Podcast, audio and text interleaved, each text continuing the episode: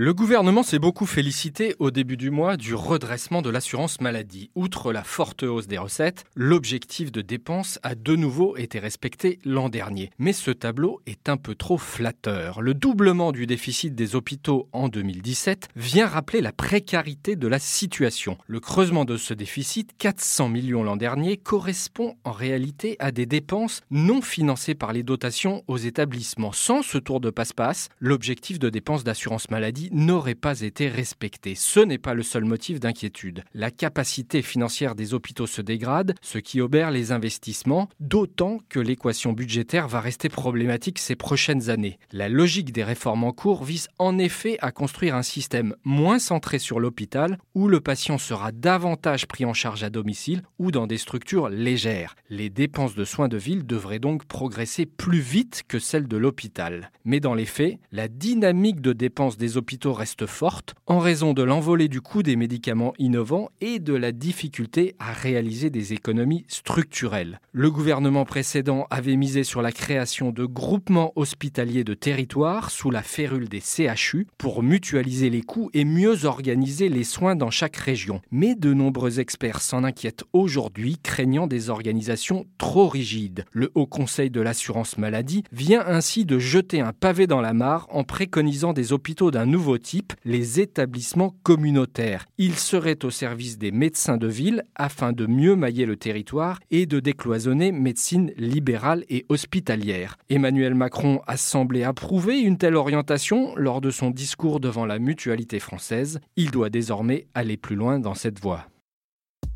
Retrouvez tous les podcasts des échos sur votre application de podcast préférée ou sur leséchos.fr.